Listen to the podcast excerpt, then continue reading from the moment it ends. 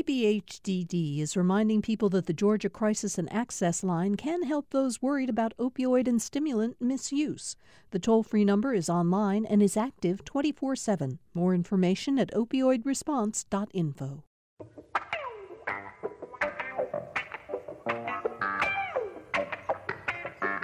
It's time for another political rewind. I'm Bill Nigut. As always, I appreciate your being with us for our show. Um, it's a somber day for many, many people in uh, the state of Georgia today. Uh, today is the day that uh, one of the great civil rights leaders of this country, C.T. Vivian, will uh, be put to rest, laid to rest. He is going to be uh, celebrated in a funeral service, a private funeral service at Providence Missionary Baptist Church. Um, and uh, Gerald Durley uh, will uh, perform the ceremony. Gerald Durley made remarks yesterday when uh, uh, Vivian was lying in state at the Capitol. And one of the things he reminded people of that I thought was uh, really good that he did is that C.T. Vivian always approached life as, as serious as he was about civil rights movement, as great an intellectual as he was throughout his lifetime. He had a tremendous sense of humor, which many of us who uh, interacted with him over the years got to see in action. Um, so I want to start today by just talking about C.T. Vivian a little bit. We've spent a good deal of time talking about John Lewis, and we'll do that again, I'm sure. But as I introduce the panel, uh, I'm then going to ask everybody to uh, share with me some of their thoughts on his passing today. It's Thursday. Kevin Riley, the editor of the Atlanta Journal Constitution, is with us back from a nice little vacation playing golf with his son in uh, Cleveland, Ohio, where your heart still lies to this day in many ways. Hi, Kevin. Good morning. Good to be back, Bill, as always. Uh, how'd you do? Uh, let's just say okay. well, you know, I'm glad you're back with us on uh, Thursday. Uh, Michael Thurmond, the CEO of DeKalb County and a historian with a particular interest in Georgia history, do, doing double duty for us. Michael Thurmond, you were here with us on Monday when we uh, talked extensively about the life of John Lewis, and I'm very grateful for you to be back today because we are going to talk about some politics that are of a concern to you. I know I'd love to hear your thoughts on CT Vivian and uh, other matters. So, Michael, thank you so much for giving us a little more time this week. How are you doing? I'm doing great, and of course, I'm honored to be uh, back and look forward to the conversation. Sam Olens is here as well. He, of course, the former Attorney General of the state of Georgia. Before that, longtime Cobb County Commission chair, and um, now a partner in the world's largest law firm, Dentons. Hi, Sam Olens. You're still working out of, I think you're working out of the kitchen of your house. Uh, that's how Dentons is doing its business these days. yes?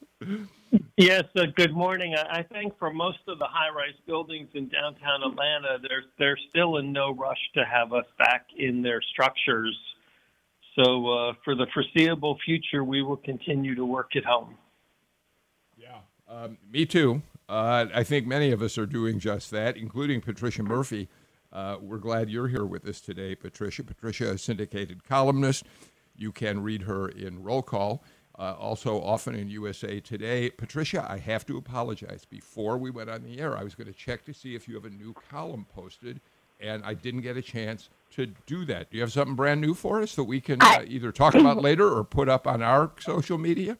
Well, relax, Bill. I do not have anything new for you, um, but I will have two columns Okay. next week. The roll call schedule fluctuates with the congressional schedule, so it's that's been up in the air, as have my filing deadlines. But I'll have two next week. Okay.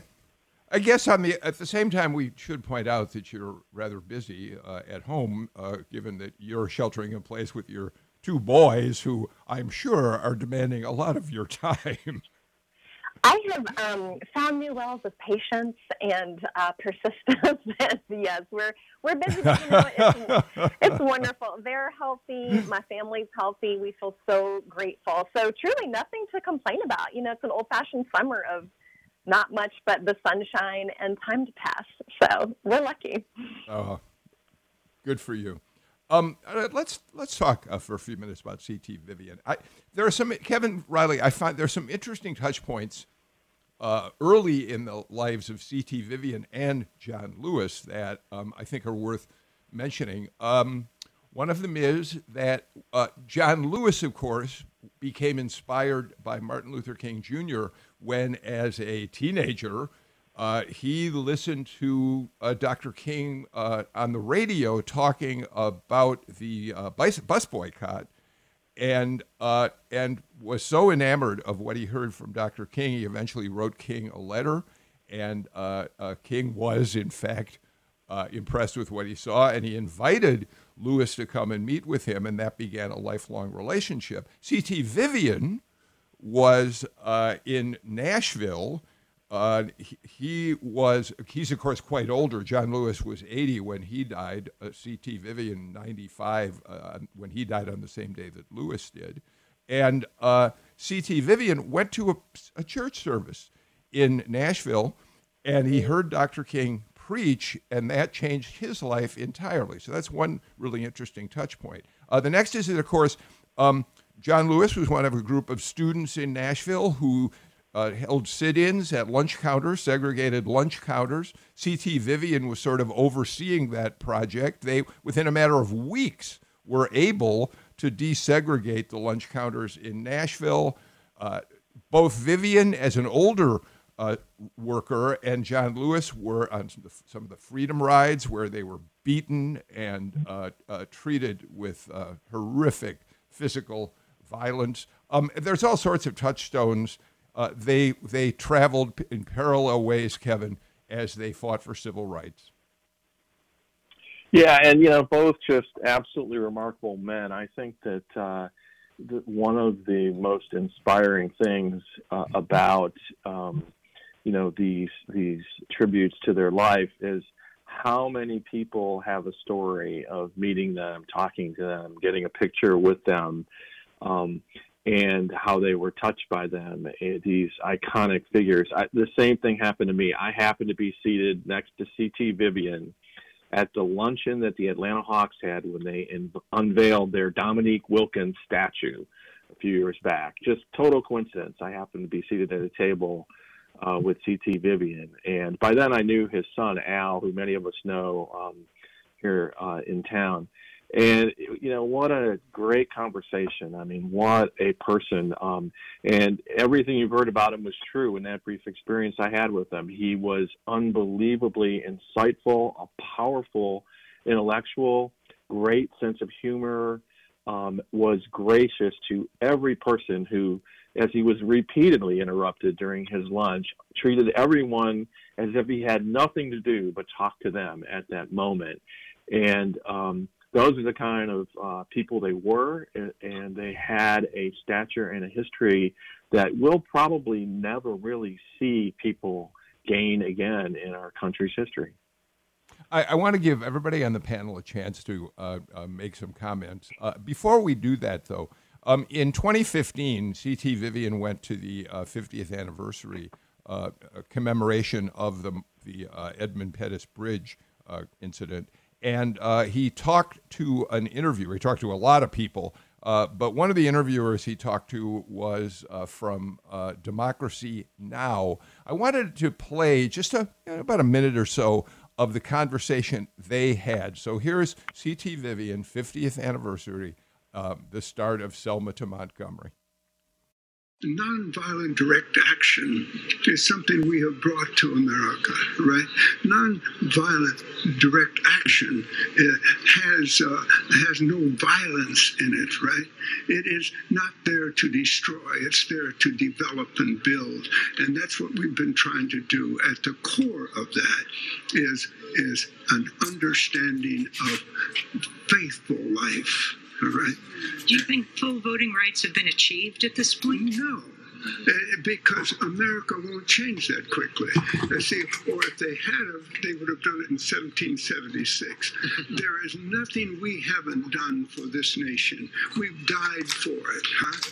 But uh, it's been overlooked what we've done for it. But we kept knowing the scriptures. We kept living by faith.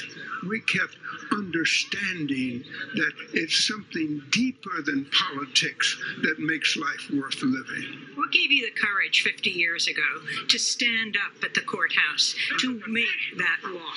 You can't keep anyone in the United States from voting without hurting the rights of all other citizens. Democracy's built on this. This is our faith. Mm-hmm. Uh, uh, our grandmothers uh, uh, and great grandmothers taught us how to live, right? Even when they couldn't uh, uh, speak well uh, as long as what the society was concerned about. But they were telling us about is as old as, as the universe itself.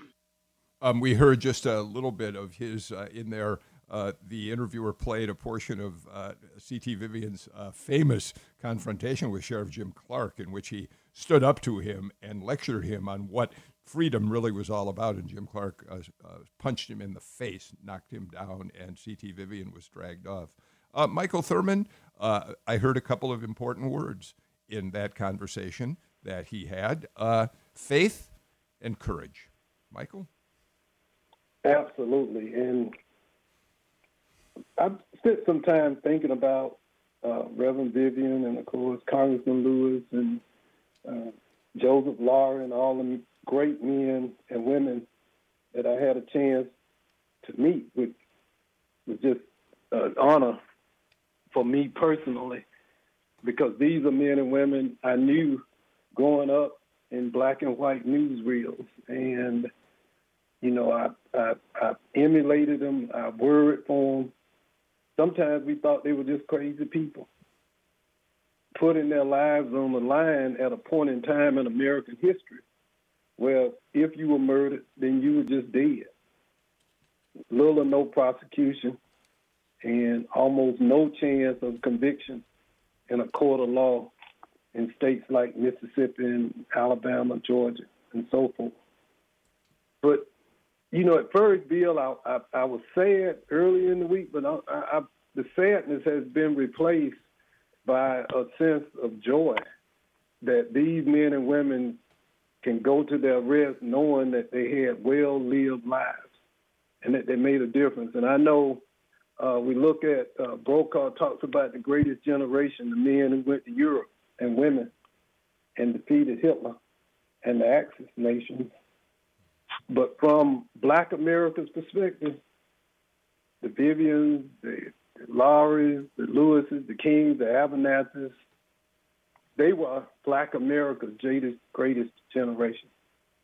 That's who these men and women are and were our greatest generation for Black Americans, rivaled only by the men and women like Frederick Douglass, who led the recently freed slaves into the new reality, into the new birth of freedom.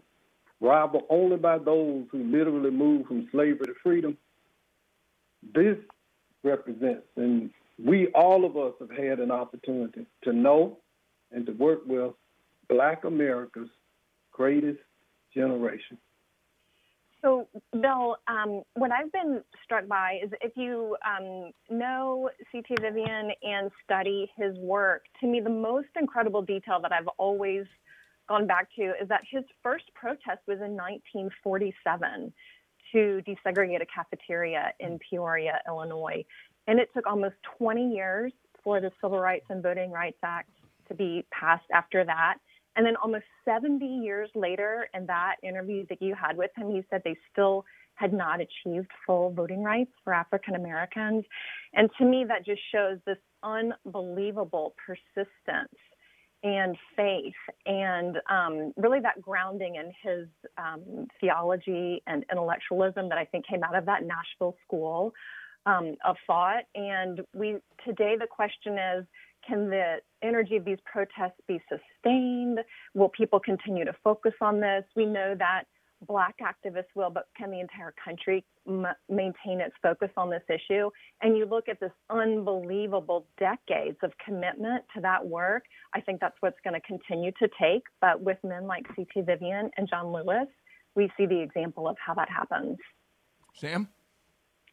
So in, in 2014, the State Bar of Georgia had a fantastic program to commemorate the 150th, 150th anniversary of the State Bar. And they had a uh, session uh, exclusive to CT Vivian. Um, of course, talking about law, justice, equality.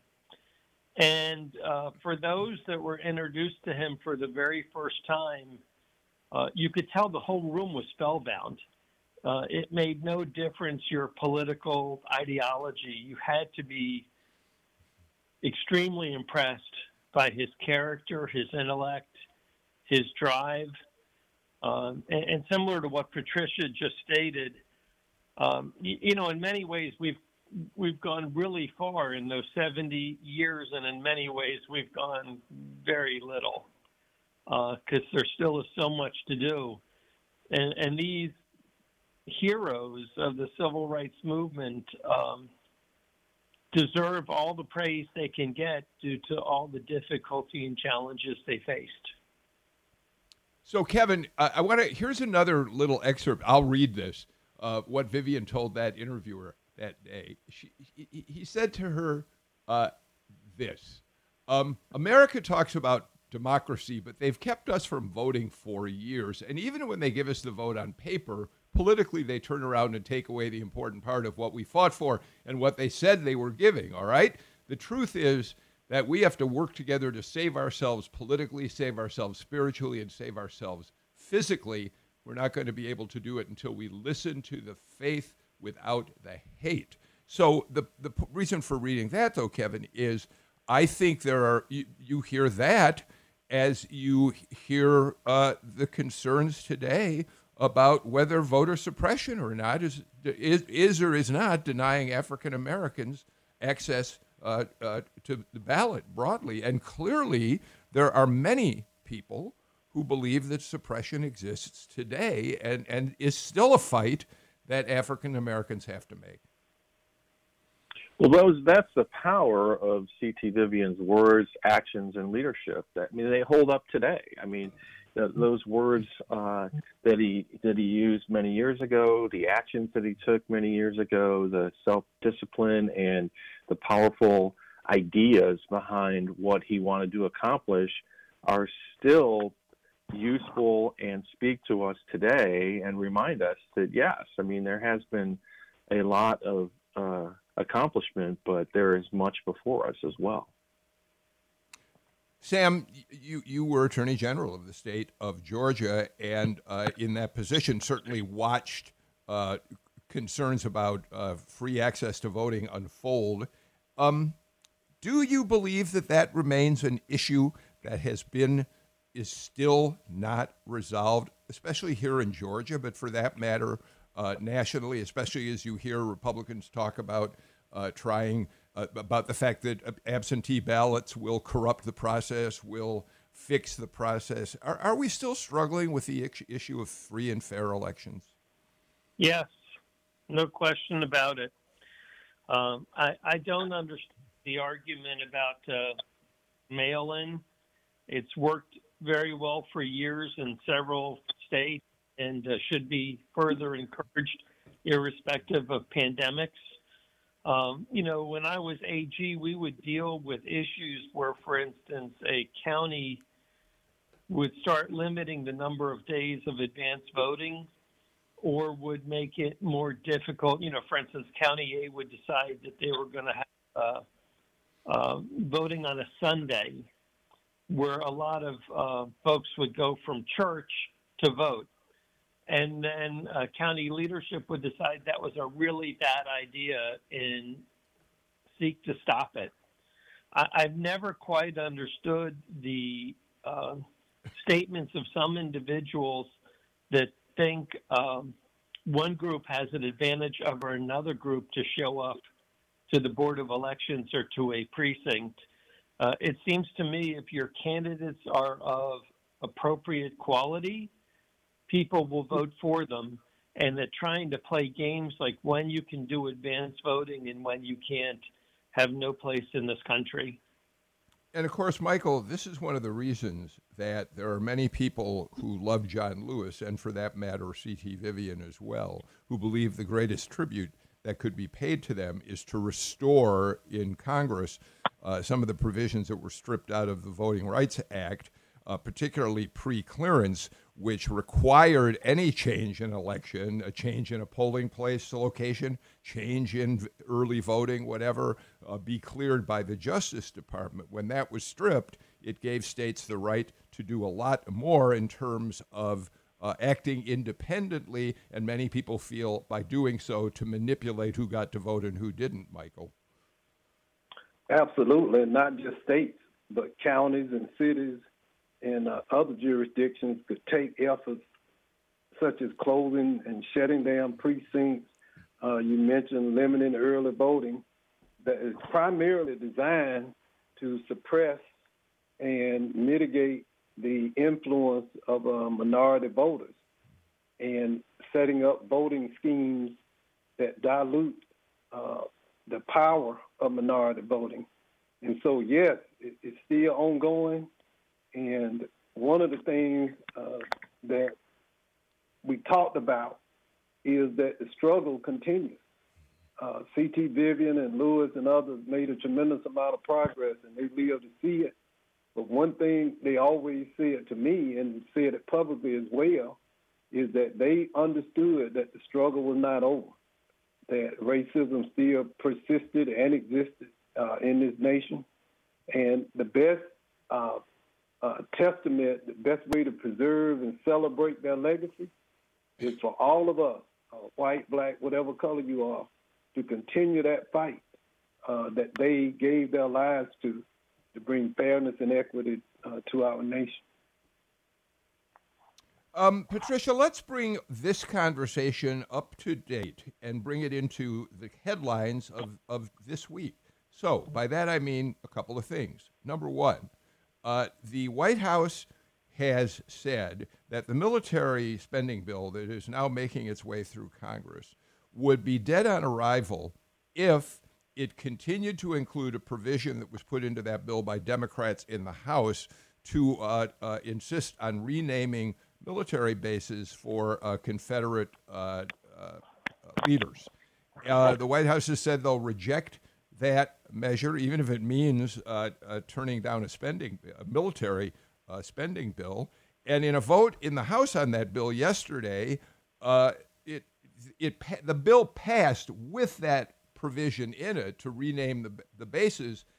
Every Republican in uh, the Georgia delegation voted against the bill, saying it was because they didn't like that provision. Every Democrat voted for it. And then, as an ancillary uh, uh, incident, uh, they, there was also a vote yesterday in the House on removing the statues of Confederates from the Capitol. And once again, it passed, and it passed with bipartisan support. But once again, all the Georgia Republicans voted against it. The Democrats voted for it. What do we make of all that, Patricia?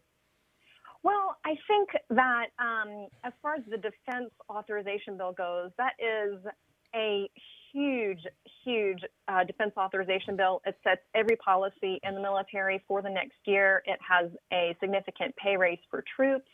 It um, incre- it will maintain or increase the number of troops in Europe, potentially over the wishes of President Trump. Um, it has enormous amounts of policy in there, and one of the policies is this question of should army bases be renamed um, if they are named after Confederate uh, generals, and it's a step that the mili- that the Marine Corps has already taken. I think it's a step that is seen um, as a sign of respect from members, uh, the minority members of the military. Um, it passed by a veto-proof majority in the House, and it's come out um, also of the Senate Armed Services Committee, which is led by Jim Inhofe who is no squish. So I think this is going to um, probably pass easily. Um, but the president's focus on the issue, I think, indicates um, that his priority in this bill, despite the fact that it has so much in there that he asked for, and including the pay raise, um, and would want. Um, and so to make a message out of this larger spending bill, I think um, gives an indication of what we can expect from uh, the White House uh, through the election. Uh, you know, Bill, uh, this this issue of whether it's statues or military bases or all of the Confederate names, from streets to certain schools at universities, um, has really we we seem unable as a society to resolve it. You know, there was this movement to contextualize monuments that did not work.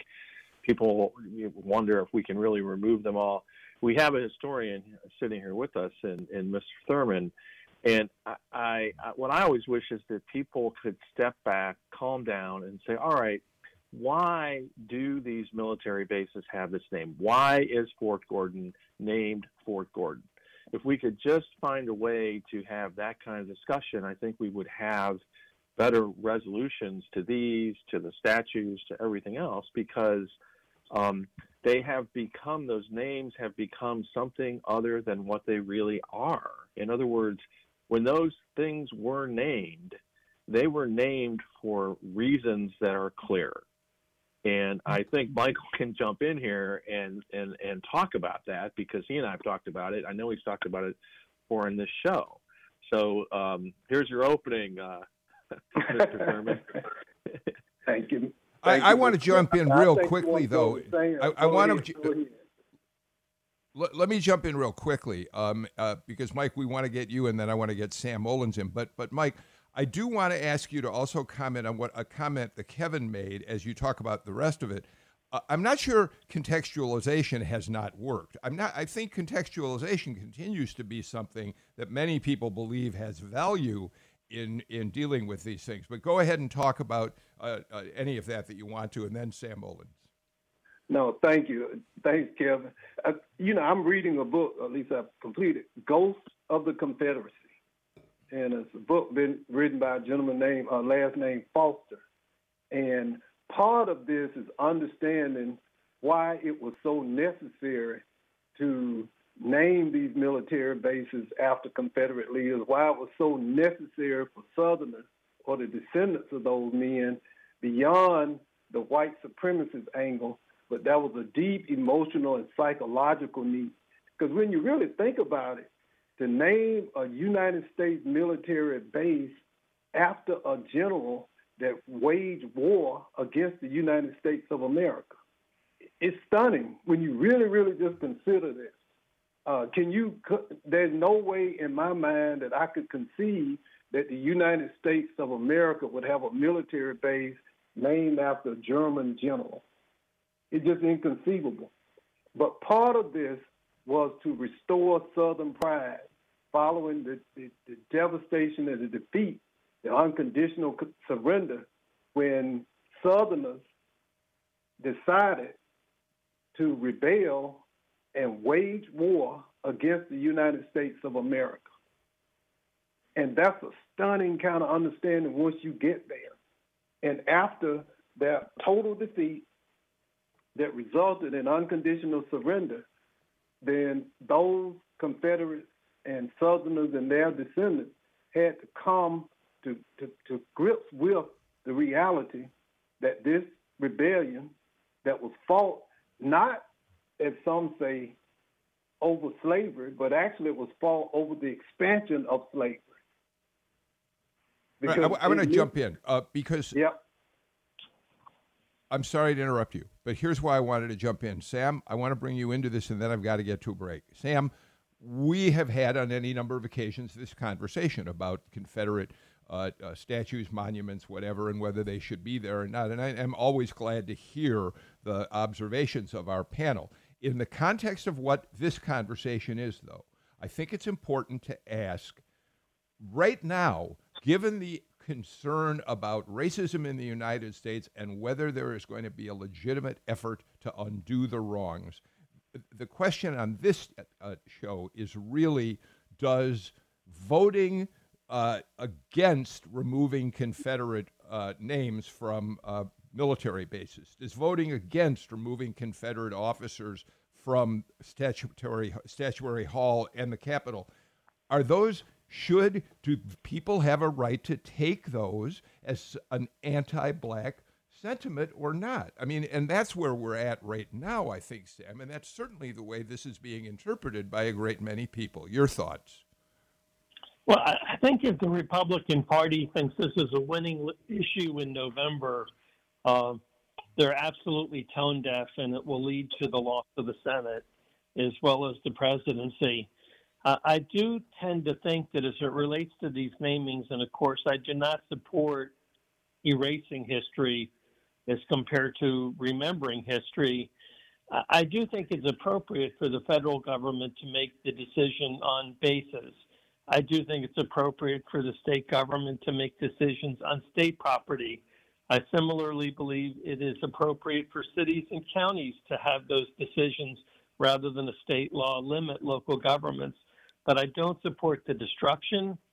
I don't support um, uh, having them not seen by the public. I think that's what museums are for and other educational uh, institutions. But I think for, at this point, for the Republican Party to think that supporting the names of Confederate soldiers is um, helping them in November, yeah, it may help the base, but the base isn't enough to win an election, and it's tone deaf if you, in fact, want to broaden the tent of the party.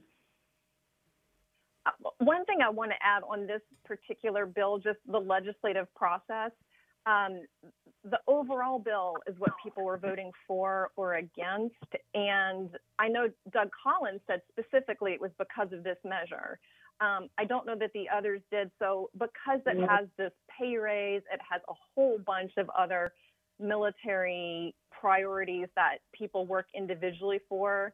Um, I don't know that support for the again that voting for against the NDAA is specifically about this measure. I think you'd have to ask every Republican. I think it's clear that President Trump's objection is only because of this measure. So I think it's important to delineate between the members of every member of the Georgia delegation and um, what President Trump has said specifically. Thank you. I'm really glad you uh, put that in there, and we will be careful now to look to see how many of those Republicans who voted against the bill uh, came out and said it was because of the Confederate names on the basis. Let's do this. We're really late for a break, and Sam Bermas Dawes, who's uh, producing the show while Tom Faust is on vacation, is yelling at me. Take a break already. So here it comes. This is Political Rewind. Thanks for listening to Political Rewind. If you like this show, you'll also like Georgia Today. It's a daily podcast from GPB News, bringing you compelling stories and in depth reporting that you won't hear anywhere else. Join me, Peter Biello, for this quick and convenient way to get the best of GPB News' extensive coverage of the topics that matter to you, delivered directly to your device every weekday afternoon.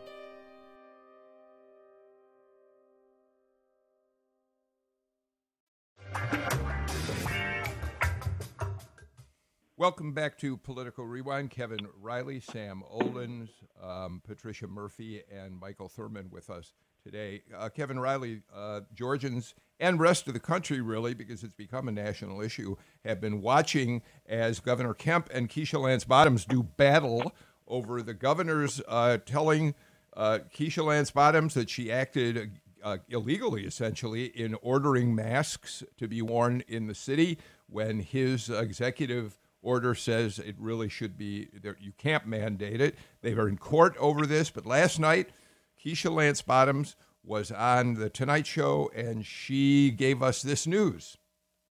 Uh, what is going on w- with that? I'm sorry. Are you being sued by the governor? I am personally being sued by the governor, uh, but ironically, uh, just before joining you, I, I had a, a, very good conversation with the governor. So we've discussed where we disagree, and and hopefully we can um, figure out a way to agree to disagree without having to play this out in court. But at the end of the day, we want the same thing. We want people to be safe. We want to stop the spread of COVID nineteen, and it certainly doesn't help when when we're having to fight one another. Kevin. Well, let me start by saying this has been fun uh, from the perspective of a newspaper editor because uh, with these two fighting with each other so publicly and so viciously for so long, it's been uh, it's offered plenty of news. and, and it's clear that at some point both were sort of playing to a constituency that they feel like they have to uh, satisfy. So um, now the the big uh, back and forth in the lawsuit, I guess uh, maybe maybe no one wants to spend all that money and time on it, but uh, in the end, it's just the whole thing just seems sort of silly, and I'm sure all of you are hearing from friends uh, elsewhere outside Georgia who have the same question of what the heck are you people doing down there? Why can't you just agree? Sam Olens, you're you're uh, uh, again former AG and, and, an attorney. The one aspect, of, I mean, the whole thing feels uh, just so avoidable. It just doesn't seem like something that we really need to be focusing on right now. Let's just keep people safe, however we do it. But there's one part of this that I hope you can help us understand. Mayor Bottom says that in that 114 page lawsuit filed by your successor, uh, Chris Carr, the Attorney General, uh, there includes a provision that demands that she stop talking about anything related to uh, trying to have a mandatory mask order in place in Atlanta. And that just seemed to many people like a bridge too far. Uh, Sam, as former Attorney General, what's your take on that? So that, that's a difficult uh, burden uh, for the state. Uh, it's it's also a difficult uh, burden to show um, irreparable injury. It's also difficult to show irreparable injury, but uh, putting the shoe on the other foot, it's also difficult from a home rule or local government constitutional issue to say that cities and counties can't control their own facilities, their own property. So I, I think there's a basis for an, an, appropriate settlement that does both what the governor and mayors and county officials want around the state, which of course is the safety of, of our citizens. So I, I think there are weaknesses on, on both sides. I do tend to think Title 38 is a very strong provision for the state of Georgia, but, but clearly it's, it's time for cooler heads to prevail in the resolution. Meanwhile, Michael, as CEO of DeKalb County, you've been able to finesse this, you think, a little bit in the way that you've looked at requiring masks in the county. Tell us about that. I, I didn't hear the last part of your question you have been able to basically, as CEO of the county, DeKalb County, to finesse the language by which you want to put mask uh, requirements in place. Tell us about that. Well, uh, I, yes and no, but let me tell you the motivation and not to get in the lawsuit. It, one of the things that was clear to me that if we are going to fight this virus successfully, in order to do it, of course, requiring a mask is a critical component of that, or wearing face covering. But think about it it's a health crisis. Counties and cities do not have authority over local boards of health. So, consequently, it's a state agency. Another part of the crisis that's not been reported, we've looked at the physical aspect of it, but there are reports that suggest between 60 and 70 percent of Americans are going through some type of emotional or psychological crisis or trauma as a result of this disease. The community service boards provide mental health services. Those are state agencies. People who are out of work may need more help in food stamps, state agencies. Unemployment insurance, state agencies. If we are to be successful, there must be coordination between local and state government in order for us to mitigate and stop the spread of the disease. It's not just about masks. So we have now a mask ordinance, but we also know that in order for me and the, the government to save lives, we have to have the support of these state-run agencies. Without that, we cannot in any way be successful. So what Sam Olens and Kevin was saying is so true that it, if we just focus on that one aspect, to mask up or not, then we miss the broader, broader response that must be put in place. And local governments can't respond without these state agencies being coordinated having the lines of communication. And we've gone so far as even to supplement the budget of our local board of health as well as our mental health agencies, and we've contributed money to DFCS so that our citizens can be served. Um, Bill, one thing I'll add is that in addition to the nuts and bolts of the problems created by the governor and mayor not being on the same page, to me, it is just wildly irresponsible for them not to have at least a functional relationship, um, let alone a good working relationship, and ideally speaking in one voice um, during a time that is a state public health emergency, and I think we all know it's a national and global health emergency. Um, for people's faith in government to remain strong, to re- remain strong, to get strong, I guess, or to return to being strong. Um, you've just got to have leaders who look like they are putting people's best interests ahead of politics. And I think both of these leaders are, um, yes, doing what they think is right, but then also accusing the other of playing politics.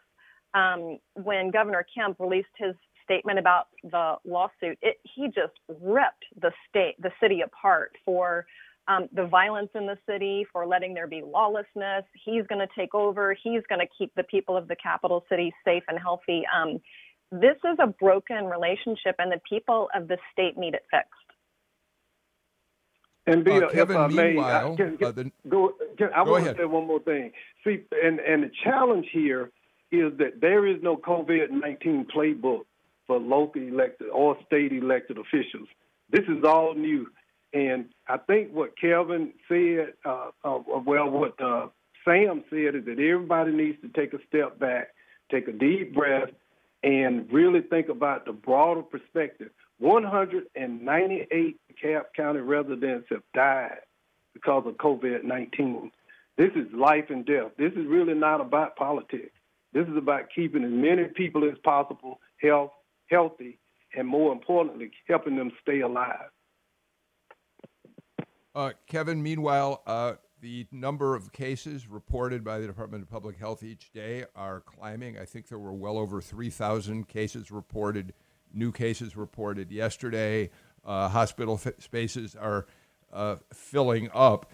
And so, this notion that we're hearing from everybody on the panel that our leader, we've got to be able to put our trust in leaders. There are already, we already know that across the country, every poll suggests that a very small minority of Americans trust the President of the United States uh, and what he has to say about coronavirus. Uh, and, and here in Georgia, the crisis seems to continue, and people are continue to be, I think, confused about uh, uh, who's taking charge. Well, I mean, what seems clear to me is uh, I think we can say this, right? I mean, right now it's as bad as it's ever been in Georgia. And the only thing that's changed is we seem somehow less interested in getting it under control or less committed to getting it under control. But when we were early on in the pandemic, and even on this show, Bill, when we would talk about numbers and we would talk about deaths and hospitalizations and cases and problems with testing, we have all of that all over again. I mean, it's it's it's as bad now uh, as we feared it would be. And what we have is crucial leaders uh, threatening to fight with each other in court instead of, you know, gaining the public's trust and making concrete moves that would improve things. All right, I got to get to a final break of the show, and when we do uh, get back from that, we have a few more topics that will uh, tie up on political rewind.